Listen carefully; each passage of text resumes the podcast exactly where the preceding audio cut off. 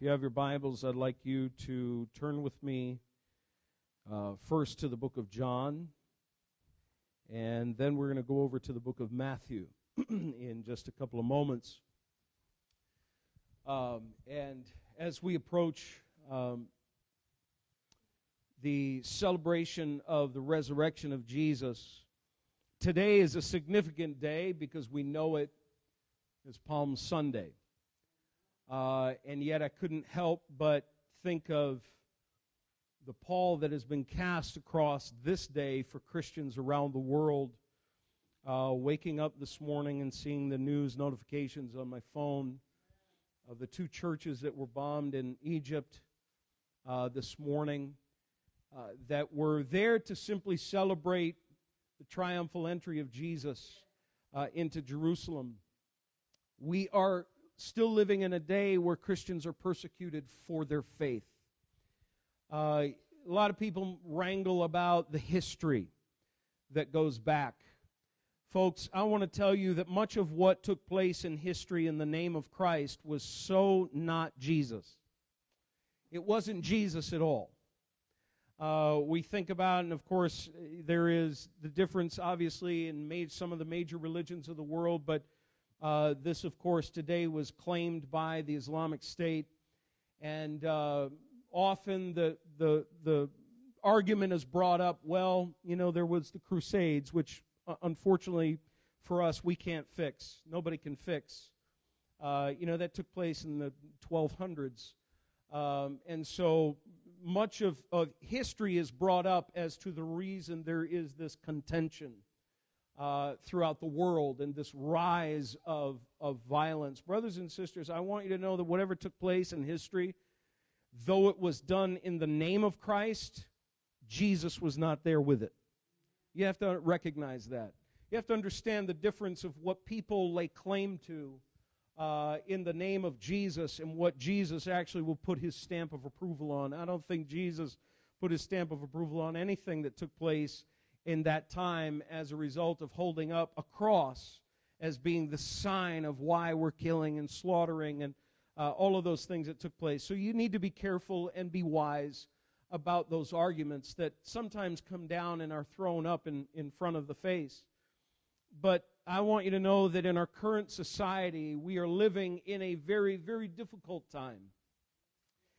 Uh, and today I couldn't, I just, I, the, my heart sank as I saw this. I knew what I was going to preach. And today we're going to talk a little about, uh, about the triumphal entry. It's not the whole message as I would often do on Palm Sunday, but we are going to touch on it today as one of these significant events and the triumphal entry of Jesus into Jerusalem. But Jesus, interestingly, by the way, I want you to understand this in much of what we're seeing in the world and how it's possible that under the name of Christ that there are different groups that arise uh, throughout and they they throw the name of the Lord onto it and then give way to violence in whatever country in whatever nation it happens in other nations. Even today there are those who say we're, we're doing all of these things in the name of Jesus, and yet there is no event more important than the triumphal entry to, shows, to show that Jesus would not put his stamp of approval on anything like that, but Jesus, in fact, would only put his stamp of approval on something that had to do with peace. We're going to see this in a moment. Before you get all worried about what people put a label of the Lord or the Lord's army, and then they're, they're going about doing all the Lord's liberation, whatever kind of crazy stuff is out there. You have to understand that, brothers and sisters, you can throw any kind of label on it you want and do whatever it is that you decide to do, but it doesn't necessarily mean that He condones it or that this word condones it.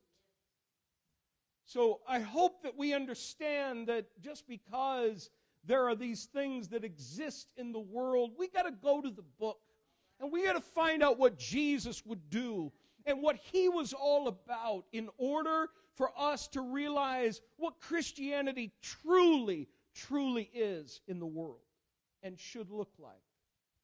The triumphal entry shows us something very important about his nature.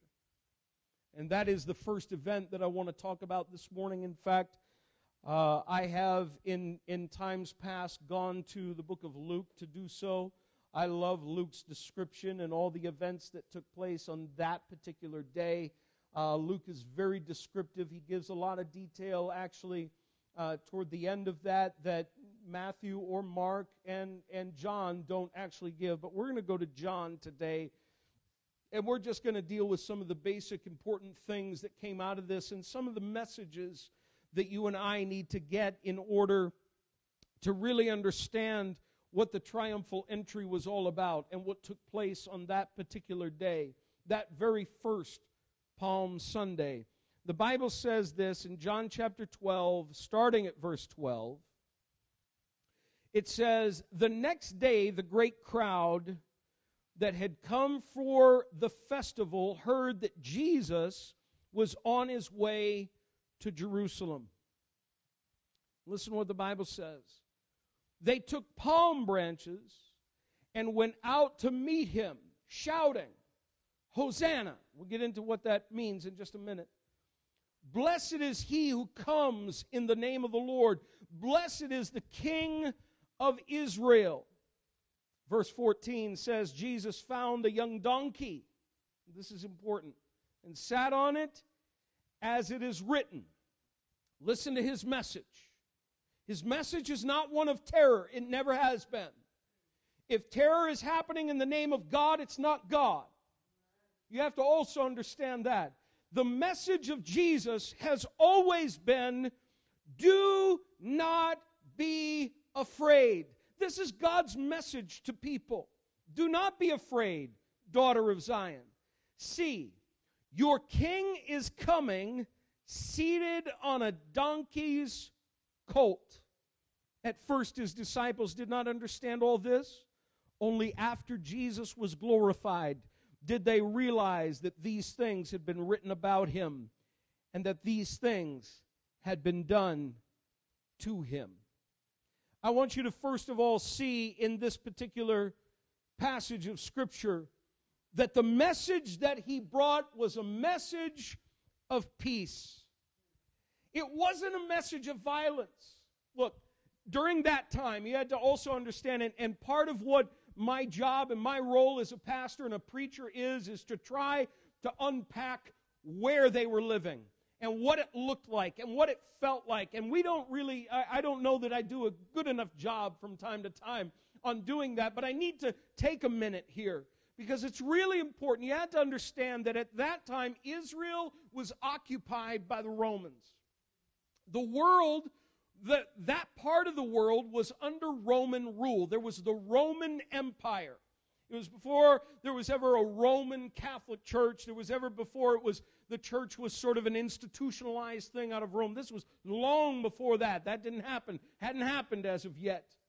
But the bottom line was is there was a Roman emperor who was in charge and he had he had run through all of these nations and these countries and and he had, he had gained control. Now, he had allowed the Jews to worship God according to the law of Moses. Of course, as time went on, they started to add more things to it. And that's part of what the contention with Jesus was all about. Jesus said, You're adding stuff here that shouldn't be there. You're, you're harping on things that aren't even written in the law. You're adding to that. But, but Jesus now is coming into this land and he's riding into Jerusalem on a donkey but during that time, if you had somebody who was going to proclaim themselves to be, be king, or they had been proclaimed king, and they were to be a conqueror and somebody who was going to deliver, and this is what the people wanted they wanted somebody who would deliver them from the Roman occupation, from Roman rule. They did not want to be under the hand of the Roman emperor and his governors and all of those people that were in charge. And there were Roman soldiers that were walking around Jerusalem. They, in fact, were the ones who nailed Jesus to the cross. They had their day. A crucifixion is a Roman persecution, it was a Roman means of torturous death. That is all, it's all Roman during that time. So they're under the control and they're looking for somebody to deliver them. And now they see Jesus. he's coming and they hear he's coming into Jerusalem and they say, This is it. This is the time we're going to get the Messiah who is going to deliver us from Roman rule. And all of a sudden, here is Jesus riding into Jerusalem, not on a horse.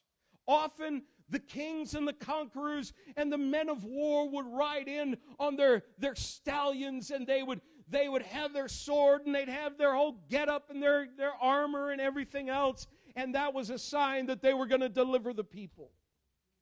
But the Bible says here, in a sign of peace, and he quotes out of Zechariah 9 and verse 9. I'm going to read that because Zechariah actually has a few things here that, that none of the, uh, the writers in the New Testament refer to. There are a couple of words that are used here, but listen to what he says.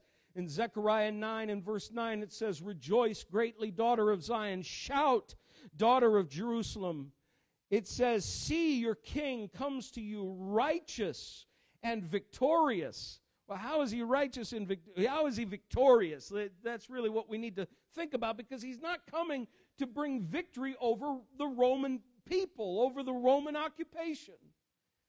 But the Bible says here he's victorious, and yet he is lowly humble, and riding on a donkey, on a colt, the foal of a donkey. The donkey signified somebody who was coming in peace. You see, he was riding on this animal that didn't suggest that there was going to be some kind of a great victory that would be won over some occupying force. It suggested something different, and yet the prophet says he was victorious. Why? Well, about a week later, less than, than a week later, Jesus is going to be victorious on the cross. You see, there is something significant and spiritual about this. This is not, has nothing to do with, with some kind of an occupying force that's there. I want you to know he brought a message of peace. His message still is a message of peace. We know him as the Prince of Peace, and we understand that Jesus came to give peace to mankind, to their hearts. What's going to be the answer for the violence in the world? It's going to be the peace of Christ.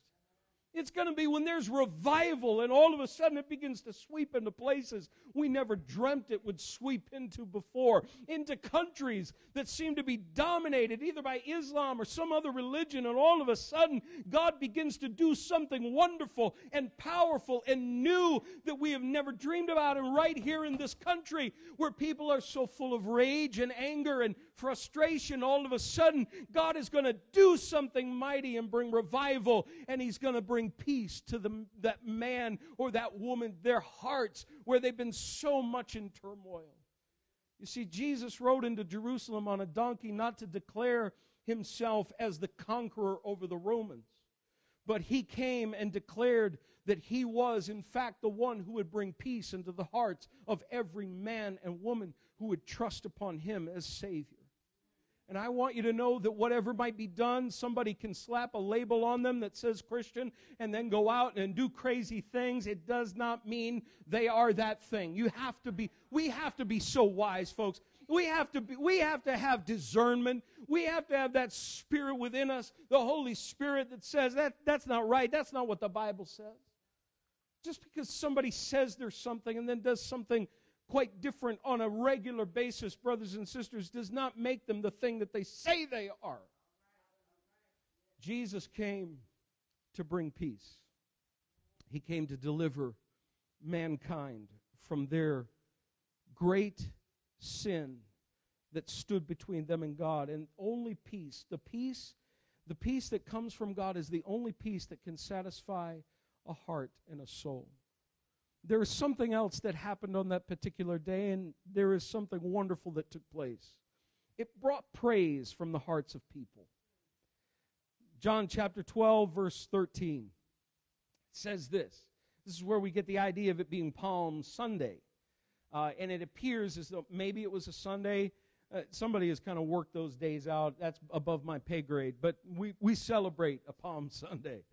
This is but listen what he says. It says, it says they took palm branches and went out to meet him, shouting, Hosanna!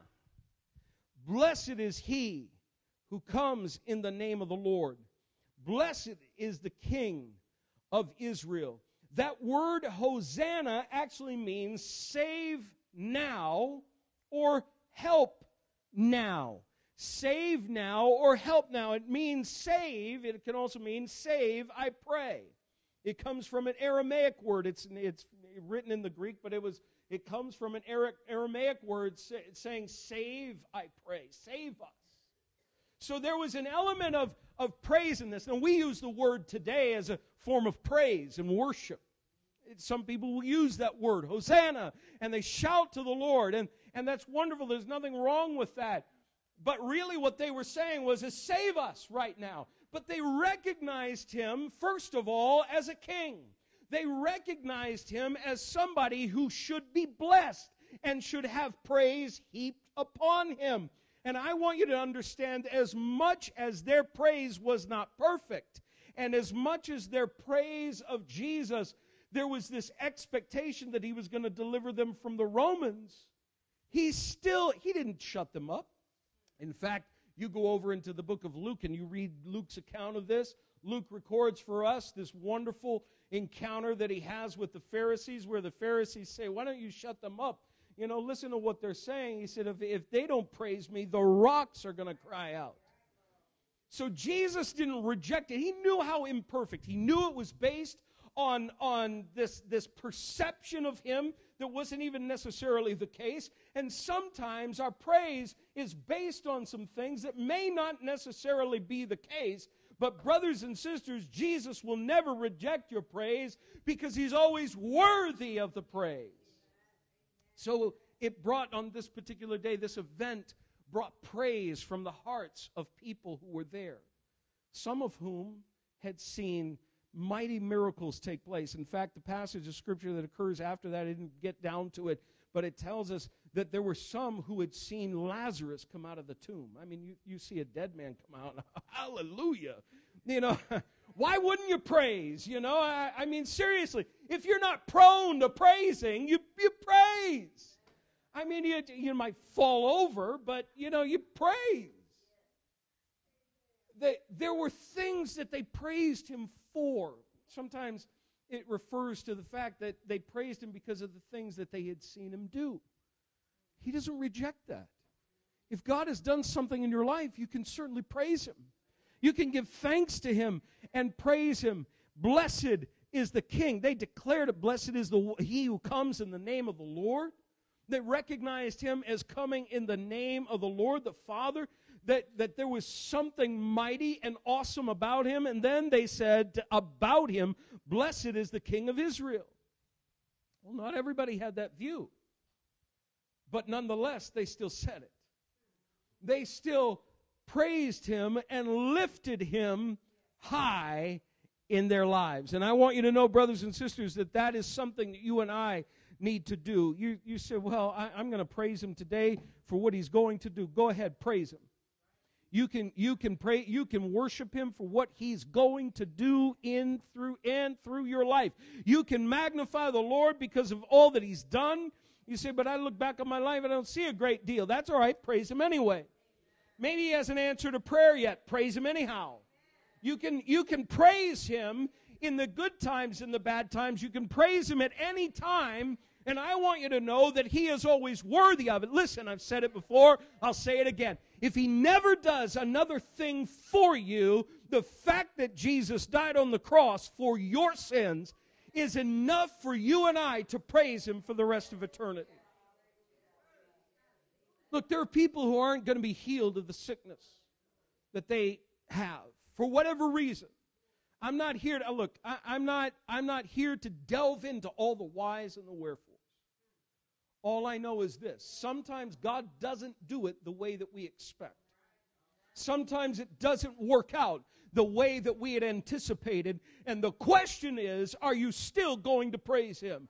It's like the Hebrew boys said as they stood before the king. We don't need to answer you in this matter. Our God is able to deliver us from the burning fiery furnace, but even if he doesn't, we're not going to bow. We're going to worship and serve the Lord. So even if he doesn't, it brought praise from their hearts. Now, here's uh, something else it did it brought expectations to the surface. It brought what kind of Messiah they were expecting. It's, it, the, the tale is told in that one word, Hosanna, save now.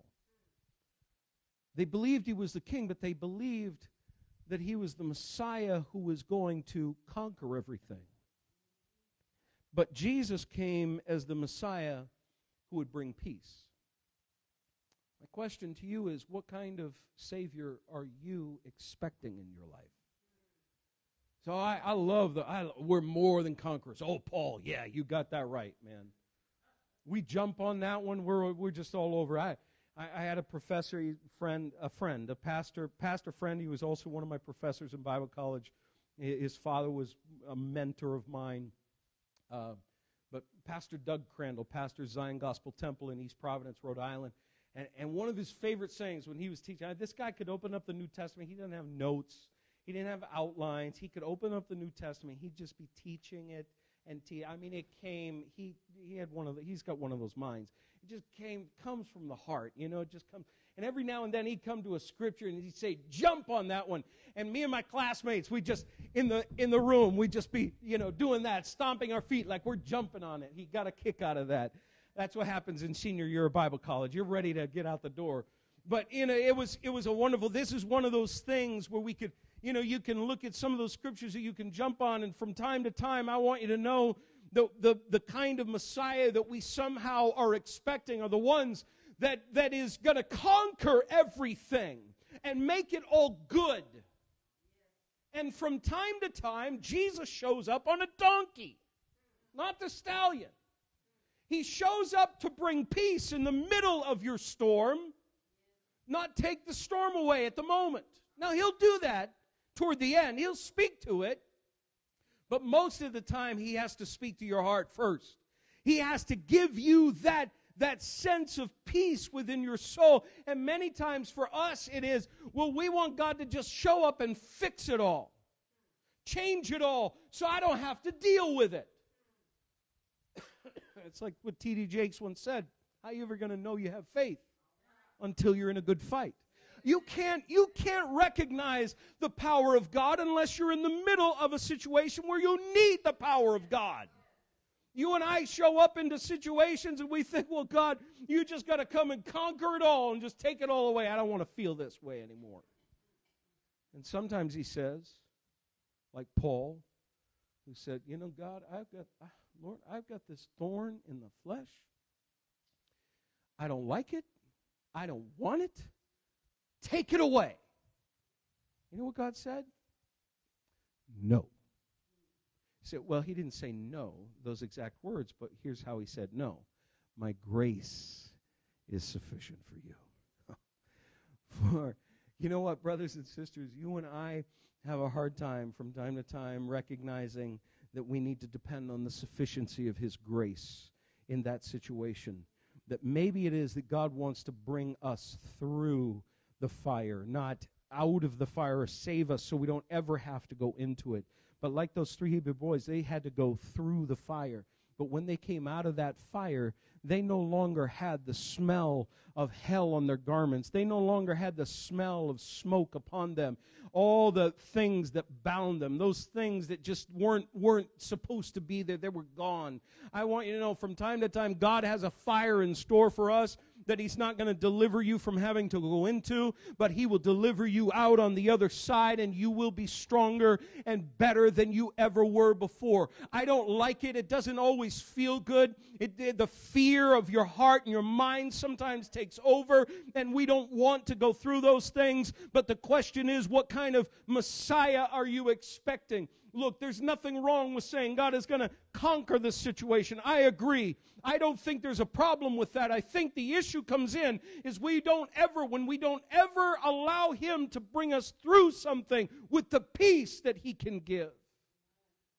He wants you to believe that He is a peaceful, giving God. There is another event that we need to go to. I'm spending a lot of time on this. So let's get to this one, shall we? In fact, let's you, you, let's deal with it. Let's. I, am just going to briefly go through this this one because I want to get to the last one. I think it's so important. This second one, Matthew 21 verses uh, 12 and 13. Matthew 21 verses 12 and 13. Matthew 21 verses 12 and 13. I'm reading from the New NIV. But the Bible says this Jesus entered the temple courts. This happened apparently, seemingly, shortly after the triumphal entry. It may not have been that very day, not 100% sure. It's possible it was the next day. But the Bible says Jesus entered the temple courts and drove out all who were buying and selling there. He overturned the tables of the money changers and the benches of those selling doves. Doves were to be the sacrifice for those who essentially could not afford a lamb, who could not afford sacrifices. Uh, uh, uh, some other kind of an animal. Maybe it was a very poor family. They didn't have a lamb. But they would be able to get, at least for a, a very insignificant cost to them, a, a dove to then offer as a sacrifice there were within the temple walls and, and courts these markets that sprang up to sell these animals that under the law of Moses said had to be sacrificed. Certainly on the Passover, the Passover is all about the sacrificial lamb uh, that was slain for essentially to, to put the blood on the doorposts uh, of the people of, of Israel when they were in Egypt. And then they were, uh, you know, the, the angel of death would pass over that household and not take the firstborn of, of both the family and or the animals that were a part of that house. So it was very important, it's very significant. But this was at the time of the Passover, so this market was in full swing. But the problem was is that then there became this not just was it as it became a zoo of this marketplace happening inside the temple courts, but then people were getting ripped off they were getting stolen from. They were, they were just, these, these vendors were taking advantage and now robbing essentially the people by marking up the prices, even to the point where it made it difficult, if not impossible, for some of those, especially who were poor, to be able to purchase this sacrificial offering that they were to give to God. It became an absolute insane kind of atmosphere Jesus goes in, he knows he's been through a few Passovers already in his ministry, but this one was really going to be significant because he was going to be the sacrificial lamb for all of mankind the day before the Passover started. So Jesus goes in, and the Bible says he overturned the tables of the money changers and the benches of those selling the doves. Now, listen to what he says. Verse 21 or verse 13 in chapter 21 of Matthew, it is written, he said, My house will be called a house of prayer, but you are making it a den of robbers. So Jesus saw what was going on there. He saw that it was more than just a provision of people who maybe didn't have those animals in their possession at that time. It was there was more going on than just this sacrificial kind of thing in this market to provide a service to people. This, this went way beyond. It was, we're marking up the prices, we're going to make some money today, and we're going to walk away this Passover rich. And Jesus saw it, he said, You're robbing people. And he goes through and he overturns all of them. You imagine money flying everywhere. Guys who had been, you know, counting their pennies and counting on the vacation they were going to take, all of a sudden, it's rolling down the, you know, the temple courts and they can't find it. You imagine that day? That, that had to be absolutely crazy. Say, well, Jesus got angry. Yes, he did. He got angry at the sin that was being put out there and ignored and simply just, just kind of eh, taking advantage of people. And listen to what he says here. he says this essentially this. And this was not a new problem, by the way. But he quotes out of Isaiah. And listen to what Isaiah, you don't need to turn there, but listen to how Isaiah says this in Isaiah 56 and verse 7. He says, These I will bring to my holy mountain and give them joy in my house of prayer. Now, notice, he's talking about the temple, my house of prayer. Their burnt offerings and sacrifices will be accepted on my altar, for my house will be called a house of prayer. And, and Isaiah adds, for all nations. My house will be called a house of prayer. He said, the purpose of the house, and Jesus tells them this on this particular day. The purpose of this building was for it to be a house of prayer. In fact, when it was dedicated, it was dedicated by Solomon. And when he prayed and, and prayed over that, that great priest, that great prayer that we have in, in Second Chronicles as he dedicates the temple. Of course, the temple, that temple had been destroyed and Herod built another one. But the point of it was, is that anybody, even foreigners, could come there and find a place of refuge and a place of solace in reaching out to the Lord. The house of God was to be a house of prayer for all nations no matter where you come from, no matter who you are and what you're doing. But he says what's happening here is it's a den of robbers. Well, that was nothing new. Jeremiah 7 and verse 11 actually says, Has this house which bears my name become a den of robbers to you? Listen what he follows up with, and this is God speaking. But I have been watching, declares the Lord. Oh, don't ever think that God misses anything. He didn't miss anything. Jesus knew what was going on. He had been through Passovers before, had observed it, and yet somehow he sees on this particular day, and he's had he's had enough he brings judgment upon them in a way that they could not imagine. You imagine judgment occurred in that moment by all of a sudden money being taken from those robbers. It's overturned and all of a sudden money's gone. They're left scrambling trying to grab onto what they robbed from people. What is his house? His house is a house of prayer. His house is to be a place where people can call upon the name of the Lord the final event that I want you to see is this. It's the Garden of Gethsemane. Go to uh, Matthew chapter 26. Garden of Gethsemane. Matthew 26. And we're going to read from verses 36 to 46. Matthew 26, verses 36 to 46. One of the great, great events that we see. We learn so much.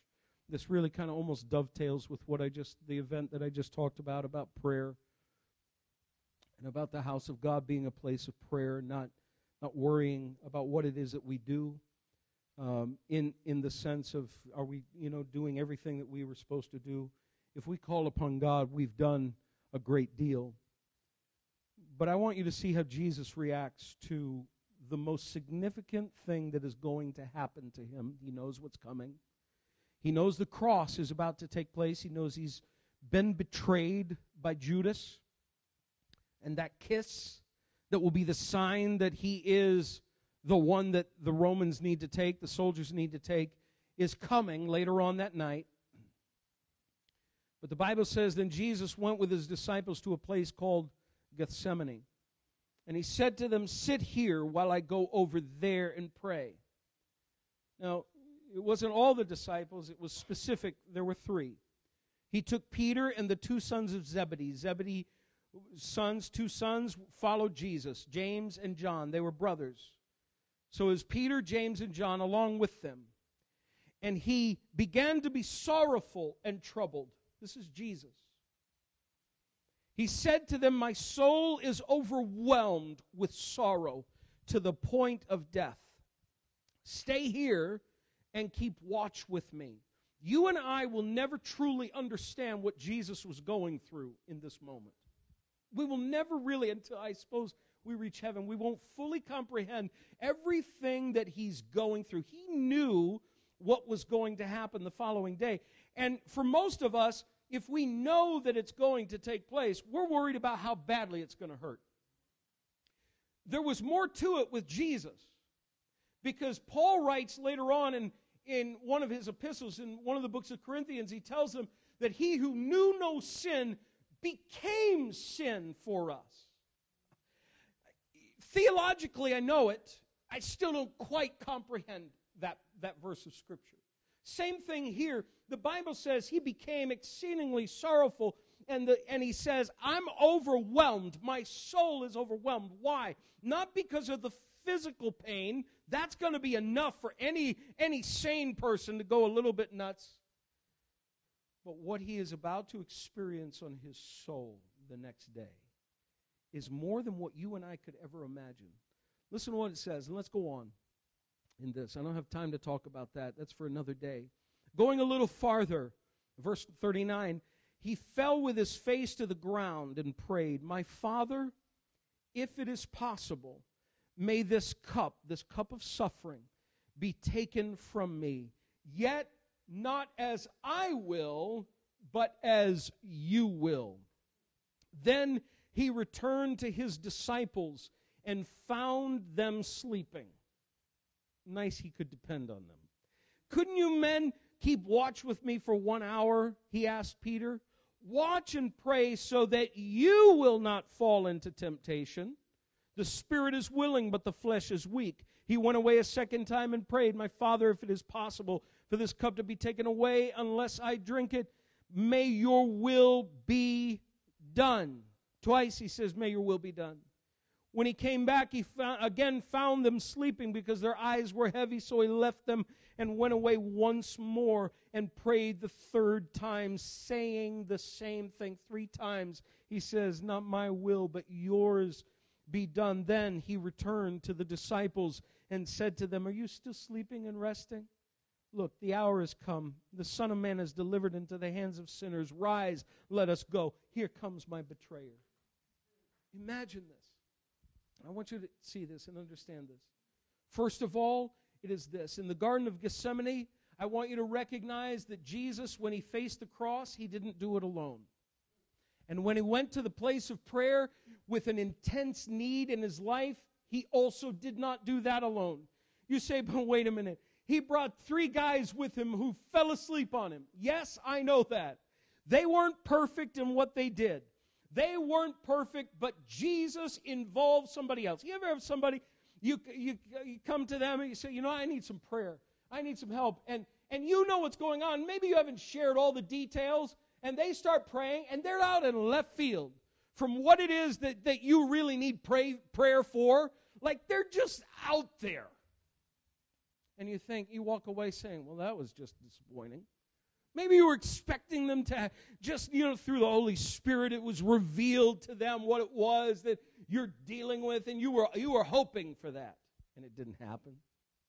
I want you to know Jesus, what he was hoping for for his disciples, one, was to stay awake, and two, was for them to be able to pray with him.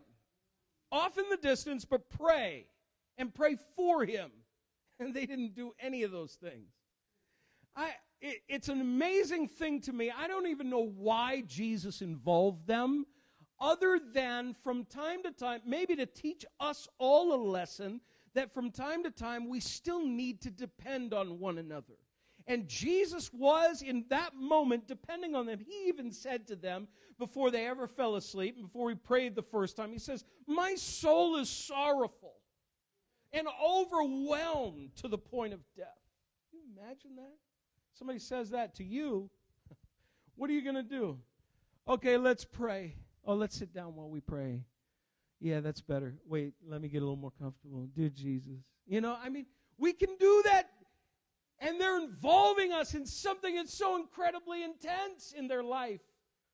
And yet, I love the fact that Jesus brought them into it. I love the fact he knew what they were going to do, he knew what was coming, he knew they were going to fall asleep and he involved them anyway. You see, we need each other.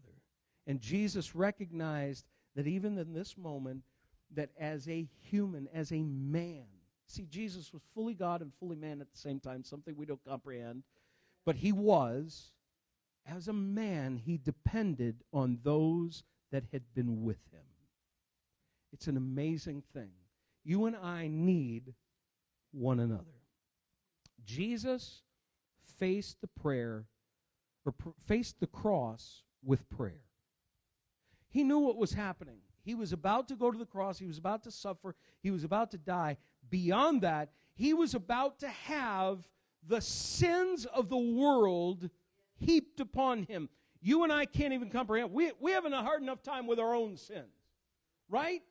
From time to time, we give into the flesh, or from time to time, we just give in to whatever it is we're thinking, and, and afterwards, we feel so guilty and we feel terrible. Or maybe it is that the devil brings up your past and kind of throws that in your face, and you just walk away with your head down and feeling like I've just so messed up so badly. How could any, how could God even love me in this situation? How is it possible that this could happen? And we just somehow kind of slink off away, and the, the guilt and the weight upon us, it, it's difficult to handle. Jesus was about to have your sin and my sin and everybody else's sin in this room and everybody else's sin in the whole world heaped upon him. This is why he said, My soul is overwhelmed. I know that what's coming tomorrow is physically going to hurt, it's going to be painful, but spiritually, there is going to be something way more that is going to hurt worse than anything that you could ever imagine. And it is the sin of mankind being heaped upon me in that moment. And the question is, what do you do when you have an overwhelming circumstance happening in your life and a problem that's coming? Oh, well, we got to just, you know, I got to think of something to do. I'll give you something you can do right now. Jesus shows us an example of what you and I can do when we are overwhelmed, he heads to the place of prayer. He doesn't just say, Well, I'm just going to do my own thing, figure it out. He doesn't do that. He goes to the place of prayer. He faced the cross with prayer. How much, how much more you and I should face whatever we're do- going through? It's not the cross. We don't have to do that, thank God. But face our problems and our difficulties with prayer. One final thing I want you to note about this. In the Garden of Gethsemane, the Bible says this, and it indicates to us that he submitted to the will of the Father. The Bible says, going a little farther, he fell with his face to the ground and prayed, My Father, if it is possible, may this cup be taken from me. Yet not as I will, but as you will. It's not what I want in this moment. This moment right now, I don't want to face what I have to face. I don't want to have to go through what I have to go through. Beyond the physical suffering, the spiritual suffering as well. And in fact, when you read and you read in Matthew and then you read John's account, you read all the Gospels account of the crucifixion, you get you get a full picture of what it is that Jesus went through. And that moment in which the Bible says that the sky grew dark. And he, he cries out, My God, my God, why have you forsaken me? You and I will never understand what that feels like. We won't because we know He will never leave us or forsake us. But in that moment, all of the sin of mankind is thrown upon Him. And in that moment, brothers and sisters, there is such an intensity of His soul and His spirit. He is feeling something about our humanity that you and I, we can only even deal with on ourselves. And maybe even we can't deal with our own humanity. We get frustrated with ourselves from time to time and how disappointing we might be to those around us. But I want you to know, brothers and sisters, in that moment, Jesus had it all on him. And yet he said, Not my will, but your will be done. I, I don't know if you understand the suffering that Jesus went through. Most of us, we sit here and we say, Well, nobody can really understand my suffering. Wrong. I might not be able to. I might not be able to understand what you're going through today. I, maybe I don't know where you came from. I don't know what, what, what's been done in your life. And maybe you haven't even revealed half the suffering to those that you love. But all I know is this I know there is one who understands what you're going through. There is somebody who understands the anguish of your soul, not because he suffered physically on the cross, which is excruciating enough. I don't have time to get into all of that. I need to bring this to a close. But he suffered the emotional, the spiritual pain of your life, the things that you don't like to reveal to anybody, you don't want anybody to talk about, you don't want to talk about it yourself. He feels that suffering. It's an amazing thing how we'll hide things from people. You can't hide it from God. I was shocked to find out when I was, after my dad had passed away. I never knew this growing up about him. And this is how we are as human beings we don't share things with others, we like to hide it all. My dad was a pastor for well over 40 years. I, I, don't remember how long, even more than that, actually. For a long time. Pastored one church for 39. Um, my mom told me after he passed away, she said, You know that dad only had an eighth grade education, right? I said, What? Oh yeah, he didn't. Uh, he didn't ever want to talk about it. He repeated. Now he, he grew up on a farm in New Brunswick, Canada. His family didn't have enough money. I don't know how the whole school system worked. Those who have you, we we go to most of our kids go to school and you pay very little. Trust me, that's a blessing, kids. And I know you might not think that, but it is. But he didn't have the money. They didn't have the money to send him to the high school. So when he was about ready to become a freshman in high school, he repeated the eighth grade a second time so he could get as much out of it and learn as much as he possibly could. And then the rest of his time, he worked the farm for his dad. After that, he went to Bible college. You say, well, how in the world did he get into Bible college? Well, he went to a school that, you know, at that time, you didn't have to pay thousands and thousands of dollars. And he got to meet the founder of the school, Sister Christine Gibson, and she said, I want you to come. You come. And from that day on, my dad studied like his life depended on it. For every sermon, every message, he was a man that I looked up to and always looked up to. But it was something that I didn't find out about until after he had died. He didn't talk about it, he didn't reveal it. There are certain things you don't reveal about yourself. Even to some people, you, I mean, his own children. I had no idea.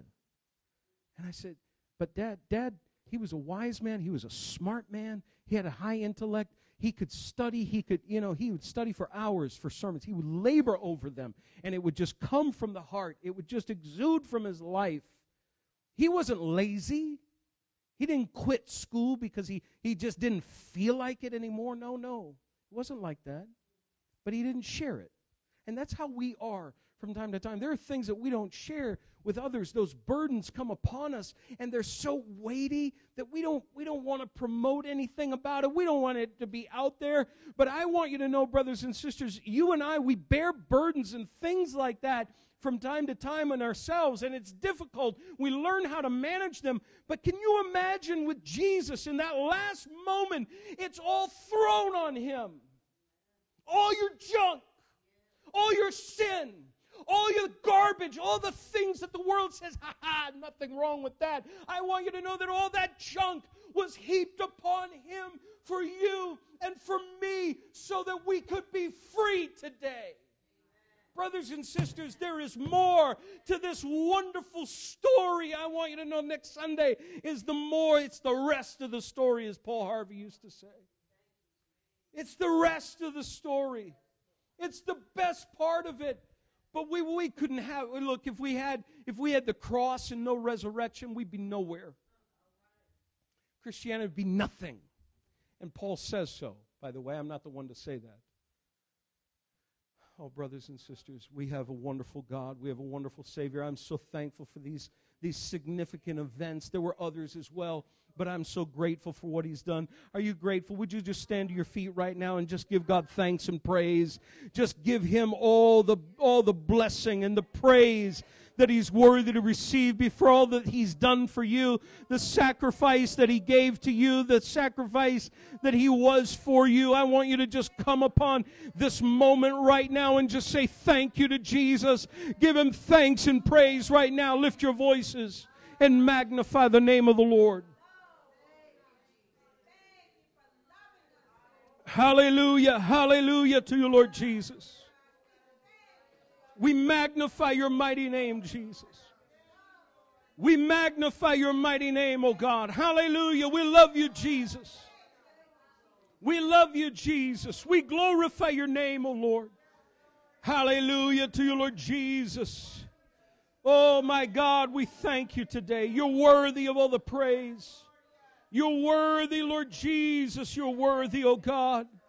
Hallelujah to you, Lord God. Hallelujah. We thank you, Lord.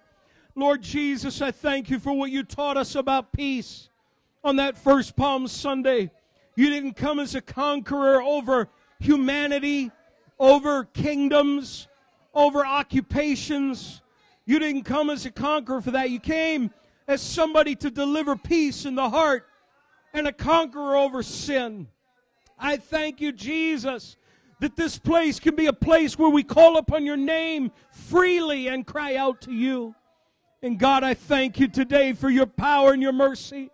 I thank you, Jesus, today for all that you've done and all that you're going to do.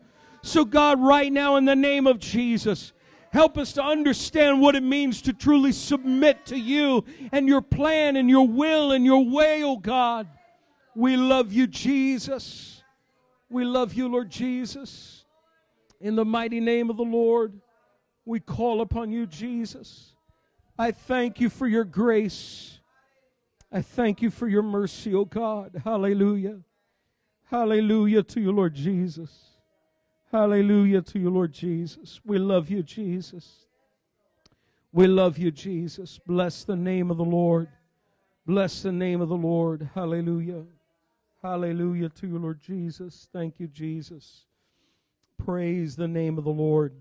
Praise the name of the Lord. I would encourage you this week hopefully some of you are on some kind of a plan for reading your Bible and maybe you're you read a devotional or something with that and that's that's what you do but you know what I, I would encourage you this week take some extra time go to the gospels and read what jesus did for you read about what it is that he has done certainly in matthew 26 and 27 read it in john chapter 19 uh, read it in Mark chapter 15, uh, in Luke 23, I believe it is, 23.